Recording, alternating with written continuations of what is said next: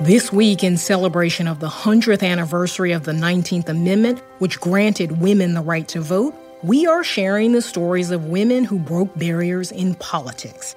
In today's episode, we look back on the life and legacy of Shirley Chisholm.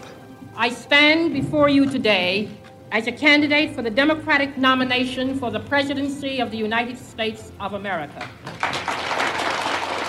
That was Representative Shirley Chisholm of New York City in 1972. She was the first black woman to run for president as a major party candidate. This was almost 50 years before Kamala Harris made history as the first woman of color on a presidential ticket. But before Chisholm made history with her hard fought presidential bid, she worked as a teacher and education consultant. Along the way, she developed a passion for politics and in 1968 ran for Congress. It was the interest in the welfare of young people combined with the political consciousness sparked in her by her father that inspired her to run. Her strategy was to appeal to women, and it worked. She ultimately won her seat with 67% of the vote, making her the first elected black congresswoman. When asked about her historic victory, I have mixed feelings. First of all, I'm very glad to have been able to make history in this country by being the first black woman. And boys and girls, as far as I'm concerned, actually, it's overdue. So I don't get terribly excited about it. From the start on Capitol Hill, Chisholm defied tradition. She hired an all female staff to run her Washington office and approached every challenge head on. Former President Barack Obama spoke about her drive to serve America when she was posthumously awarded a Medal of Freedom in a ceremony in 2015. There are people in our country's history who don't look left or right, they just look straight ahead. And Shirley Chisholm was one of those people. When Shirley was assigned to the House Agricultural Committee, despite the fact that her district was from New York City, she said, apparently all they know here in Washington about Brooklyn is that a tree grew there. but she made the most of her new role, helping to create the supplemental nutrition program that feeds poor mothers and their children.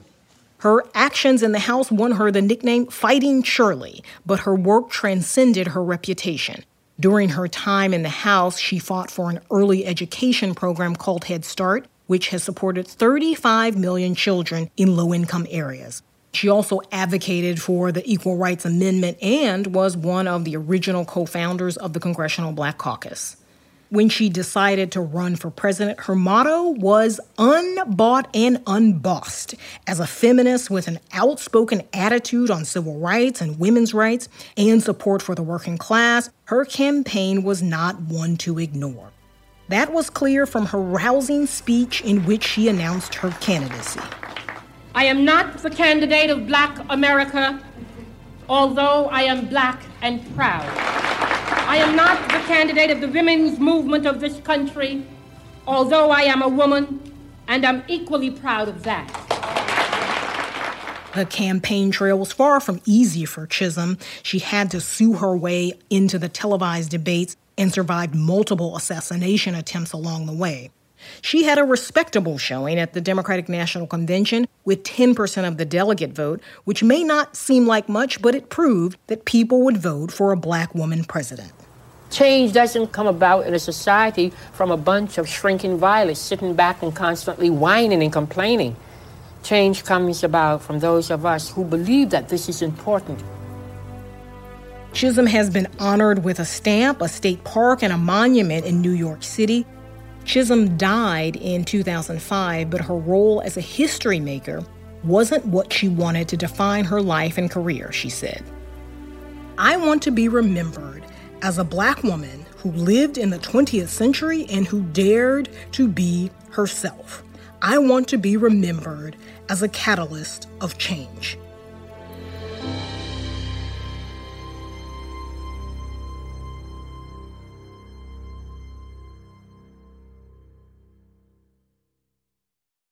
When you work, you work next level. When you play, you play next level. And when it's time to sleep, Sleep Number smart beds are designed to embrace your uniqueness, providing you with high-quality sleep every night. Sleep next level.